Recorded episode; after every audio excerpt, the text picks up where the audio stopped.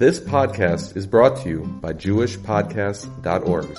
Start your very own podcast today at JewishPodcasts.org. This podcast of Kashrus Anytime is brought to you by the Kosher Consumers Union, a 501c3 corporation. The Perek Ezer which we say by Karbonis every morning, or should say, is a peruk that has no machlokes at all. By all karbonis in general, besides oil, it states that it may be eaten for a specific period of time. But by Pesach, which is the last item that it says over there, it has a completely different lashon. It says four times. Because by Pesach, basically, we know we don't eat unless we know that it's done correctly. And then again, even if you think you know it's done correctly, again, nechel four times Ein Echel. There was a few years ago, I think it was about three years ago, which was known as the Shufra Pesach Cocoa Powder episode. What happened was they were repacking Chinese cocoa powder into Shufra Kosher Pesach packages with some of the following Pesach Chumras and Hidurim, which everybody's looking for. First thing, it, it, came, it was a product from China. Strike one. China is known to adulterate everything. They commonly adulterate cocoa powder with flour. With no hashgacha at all by the repacking, strike two. You surprised? We're not surprised. The, as the kosher certifier would say, cocoa powder was kosher. Repacking the cocoa powder without a mashgiach. Strike three. In a plant that packs a whole year chametz items. Strike four. Yet more, on the Shufra package, it says USA product. Strike out. We published above a scandal. Then the two Ashgachas were up in arms. The OK was one Ashgacha, and then there was a Monsey based Hamish Ashgacha who writes on his Ashgacha that he's a member of a Sachta Sarabon Bezdin. The two Ashgachas had a meeting in the OK's office. You know what the crux of the meeting was? How did Shain know this and how did he know that and is that? They weren't concerned about the deception and everything else was being done with no mashgichim, no nothing, etc. That didn't. That wasn't their concern. Others were concerned that they baked for Pesach four to five weeks before Pesach, and now, and they used the shufra cocoa, and now they discovered that basically there's a problem over here. Then the OK says they sent it to a lab, and there was no adulteration. They never ever produced any lab results and reports, and they expect people to believe it. By the way, the cocoa powder from China was from a few different lot numbers. They would have had to send to the lab a few different uh, samples in order to test it. They didn't even have them available because most of them were already in packaged items. They don't even know from what lot numbers they were. Okay, that is the Shufra Pesach Cocoa episode. Now there was a Hamish vegetable oil made for Pesach, made under the Ashgacha of a popular Hamish Ashgacha located on Division Avenue in Williamsburg. The Hamish certifier was asked by another Hamish certifier for a copy of the Mashgiach production report. They responded, We don't release any reports. I happen to know that they don't usually have reports to speak of, but we wouldn't tell anyone. So this inquiring Ashgacha called the vegetable oil company to discuss some things about the production that was made of the Pesach certified oil. They also asked what citric acid do you use in your facility? The company responded, we have a Passover citric acid, a non-Passover one, and some other ones. They asked, what did you use for this production? They, the company responded, whatever the rabbi says we should use, that's what we use. And what was that? They said, well, it doesn't say on the production sheet because the rabbi forgot to come. Don't mind you, it's for Pesach production. They wanted us to make another production with a rabbi present. We said, sorry, your order is done already. And they went, they used those oils basically for commercial things. I don't know if they used it for the retail market because other hashgachas from the Hamish ones didn't really want to use it, but for the commercial ones, they couldn't have the commercial ones can't have mayonnaise and other type of things. So I believe that it was used based on what I'm not sure. Afterwards, I went, we went and called the oil producer to inquire from them If a supervising rabbi is supposed to be present for the production, how do you start before he comes? If the OU would have scheduled a supervised production, would you do the same? They said, no way. So I said, could you please explain? They said, yes. If the OU rabbi is supposed to be there for a 7 o'clock production, he'll usually come in at 6 o'clock a.m. to check the equipment, the ingredients, the labels, everything else gets checked. If he's not there by 6 o'clock, we call his cell phone to find out is there some delay? Should we wait? What's going on? And by the Hasidic ones, they never arrived before 10 o'clock or so, so it was nothing odd, and we started at 7 o'clock. He'll ask what was used, and we tell him the equipment was cleaned, it was sterilized, these were the ingredients. So we never wait for the Hasidic rabbis. I'm very sorry to tell you this, but that's the way it goes here. Next story. We were tipped off that a large commercial bakery on the outskirts of Borough Park was working Shabbos afternoons in the summer. We set up some people to check it out, and it was confirmed after two, three weeks that they kept on checking. Next, we set up a minyan of people to be present and observe the facts firsthand. We also arranged for a to video the episode. It was done within the halacha guidelines. The bakery was under the hashgacha of the OK, which is based in Crown Heights, Brooklyn, New York, and the Hamish Hashgacha located on Division Avenue in Williamsburg. That was the two Hashgachas. And we had it videoed. We had the the we one of the people tried getting in. They wouldn't let him into the to the bakery on Shabbos, but all the workers got in, and the guy had the key, etc., etc. On Motzei Shabbos, the Lubavitch Besdin from Crown Heights uh, heard from a pair of Adas regarding the Chil Shabbos that was witnessed, and they issued right away a psak, and they put up signs immediately, not all over Crown Heights, not to buy from that bakery. A call was made to the Hamish certifier they said we'll meet Sunday afternoon at 2 o'clock. They were in no rush for any early meetings or canceling or whatever else it is. The individual then went down to the Hamish Hashgacha office on Division Avenue. He set up the video recorder and showed the episode of the guy having his own cubing of keys to the bakery. He opened it up for all the workers, wondering who who started up the oven also, but that's another thing of the Pas Yisroel, etc. The Kashrus administrator said, First of all, who gave you a heter to have a guy do a video on Shabbos? So the fellow responded, Rabbi Shain set it up all up halacha. Second, a video is not kosher for Avis. So the fellow responded laughingly. He says, First, basically, you people sit on the Dentara, you Rabbanim.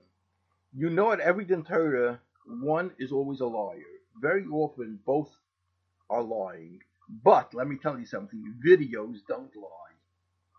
The OK ultimately removed the Hashgacha until he installs cameras. The Hamish Hashgacha was deciding only on the amount of the fine to charge the bakery. But none of them even thought of removing the Hashgacha completely and walking away. Gelt is Gelt. Interesting, inter- interesting, but not surprised. A large chocolate manufacturer in East Greenville, Pennsylvania area. He's kosher certified by the OK for many years, and a lot of Hamisher ones that are doing productions or taking product from there and repacking it, etc. The chocolate manufacturer's manager does not allow the cash representative into the plant as soon as he gets there. He must wait in his office and drays for approximately half hour until the manager is ready to take him around. That way they can shut down certain equipment and it cools off, so the mashgiach will not be able to ascertain the temperature of some of the equipment that is above yad soledes, which would make the entire facility a dairy milk production facility. Because the refiner, which is used to, for the chocolate to, to, to refine it and mix it together with the with the sugar and the, all the other things, including the milk powder, etc. So if it's basically above 160, uh, I mean, above Yatzei it becomes milchiks, and all powerful ones that you're doing it is on um, that same refiner is also milchiks, and you really can't kasher a refiner practically. It was checked from the distance with a temperature ray gun and recorded at 165 degrees. which is way above letters. Now we know why the inspector of the of the OK was not allowed in by the manager because he had to make sure that everything was closed and shut off and cooled down. And every single time he came in, he never was able to find that the refiner was in operation. The kashrus inspector also concluded that they put milk-thick chocolate in a dedicated Parav storage tank. And he entered that on his report. Uh, even though everything in the company was hard pipe, but they did have outside laying flex lines which they could do that kind of thing. By the way, you can't kasher a chocolate plant with water. It would ruin all the chocolate, even if there's a couple of specks of water. Therefore, the OU does not allow any kashering in a chocolate plant from dairy to parav. Other certifiers, including the Hamish ones, kasher with chocolate or cocoa butter, which is called shar mashkin. Rabbi Don Yoel Levy of the OK was very disturbed about both dairy issues. He was given Hashgacha. Number one, the refiner was being used for dairy at 165 degrees, and the dedicated Parav tank for da- was used for dairy. He asked the the the the kashrus inspector, "Did you see them use the tank for dairy?" He says, "No, I didn't see it myself, but I concluded with Siyata Deshmaya that that is what they did, and they used flex hose from laying outside to pump the chocolate into the into the the different tank, which was really a dedicated part of a tank. So Rabban Yoel Levy was very furious at me for writing it in my report, something which I did not see but surmised from Siyata Deshmaya. The company manager denied it vehemently. So Reb Yoel Levy called me up, very furious. He's denying it. So I said, you know, why don't you check the last few records of what product was in every tank, and you'll make your own decision. Ultimately, he checked and he found that I was correct. How he kashed the thing or what he did with that tank is beyond me. Thereafter, Don Yoel Levy instructed me. I used to go down to the plant once a month. He instructed me to go down twice a month instead of once a month, and he wanted me to put in a poigum, such as Bitrex, into the boiler water because they did use to heat the tanks. They used um, boiler water to heat the tanks, and wanted to make sure that if they use heating the same with the same water, the milk the tanks, the the tanks, it may be a problem. So I asked the Yair Levy, "Do you know if there's a deodorizer in the plant?" He says he doesn't know. I told him I'm limited to a one-hour visit. You were there a full day practically, and you don't know if the chocolate company has a deodorizer? You know most chocolate companies do have deodorizers. Well, let me tell you something, Reb Yoel. They do have a deodorizer, and therefore you cannot put a poigim into the boiler. Because a deodorizer uses live steam injection, and the poigim will ruin the chocolate that run through uh, the deodorizer. But if you have a way of doing it, I'm always willing to learn of new methods that there is in the kashrus industry. The OK still today designates it as a part of the chocolate company. Many of the Hamish companies and the Ashgacha use that product as part of. In our opinion, it's a straight multi chocolate company. For a while, the Star K listed in their circular that they are certifying that East Greenville Chocolate Company as Star D, which is dairy. Go figure how in the world this thing happened. The very large high-end caterer, which was called Silver Caterers, was under the Kof-K until she purchased the now defunct Huntington Townhouse Catering Hall in Long Island. The Huntington Townhouse had nine kitchens, five halls, room for 3,000 guests at a time. They were running kosher and non-kosher affairs. They had just one so-called designated kosher kitchen, the, uh, which they had it locked, but they had the key to it. The Kof-K refused to continue the Hashgacha of kosher and non-kosher, as these are takana from a Agudas Rabbanim against giving Hashgacha to one that operates kosher and non-kosher. It was a very lucrative six-figure Hashgacha. Along comes the OK, and they pick up the Hashgacha. We were there numerous times after it was under the Hashgacha of the OK, and we found that the kashrus control was less than poor. The non-kosher kitchen used to take and exchange pots and utensils from the so-called designated kosher kitchen back and forth, called also Polish powder, real today. By kosher events, we observed the waiters taking utensils from the non-kosher supply room for the kosher event. It was a complete afkerus and kashrus, but eventually, Baruch Hashem, the, they sold the, the place, the catering called, they sold it to Lowe's. It was demolished, and basically those problems are over. I was hired to do a Sunday wedding at a kosher catering hall in Long Island, located in the Shul's catering hall. The caterer himself was not Jewish. Four weeks prior to the event, I sent in my requirements to the caterer and to the full-time on-site mashgiach. I wrote to them and asked them, do you have any issues? Please be in touch. When I called, they said, no, we will comply with everything that you have on your thing and we have absolutely no questions. I reviewed with them the menu and gave them the guidelines, etc. At this point, I knew I was in trouble. A first time me with a new caterer and no questions, it just can't be. I've had it from anybody, no matter who the caterer is.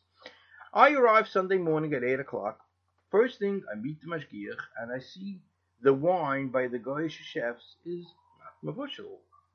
All of the workers are Goyim. I go to the storage cabinet for the wine and I find that most of the wines are not mavushal. I question the mashgiach and he shrugs with his shoulder. He uh, was unaware of it you know, he thought this and he thought that. Basically, I went into the Mashgiach's office and I saw exactly what it is. He reads newspapers, everything else. Like he's just, you know, he's got the he breathes and he stands on two feet, and that was the accepted Mashgiach from um uh, certified in in uh, Flatbush. In general, the Mashgiach was there many years, but totally clueless. The chef complained to the Mashgiach that I'm not letting them use many of their ingredients, etc., etc. Mashgiach said, you know, it's all on the rabbi's list that he sent you a few weeks ago, and you never responded back to him that you have any issues or anything else like it. And it was getting very uh, tenseful.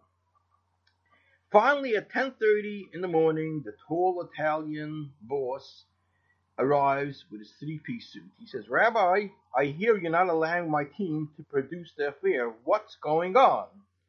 He opens up his jacket to display to me a pistol in his belt. I said, we'll, we'll get to the disturbing your staff a little bit later. First, I want to ask you, what is this pistol doing here?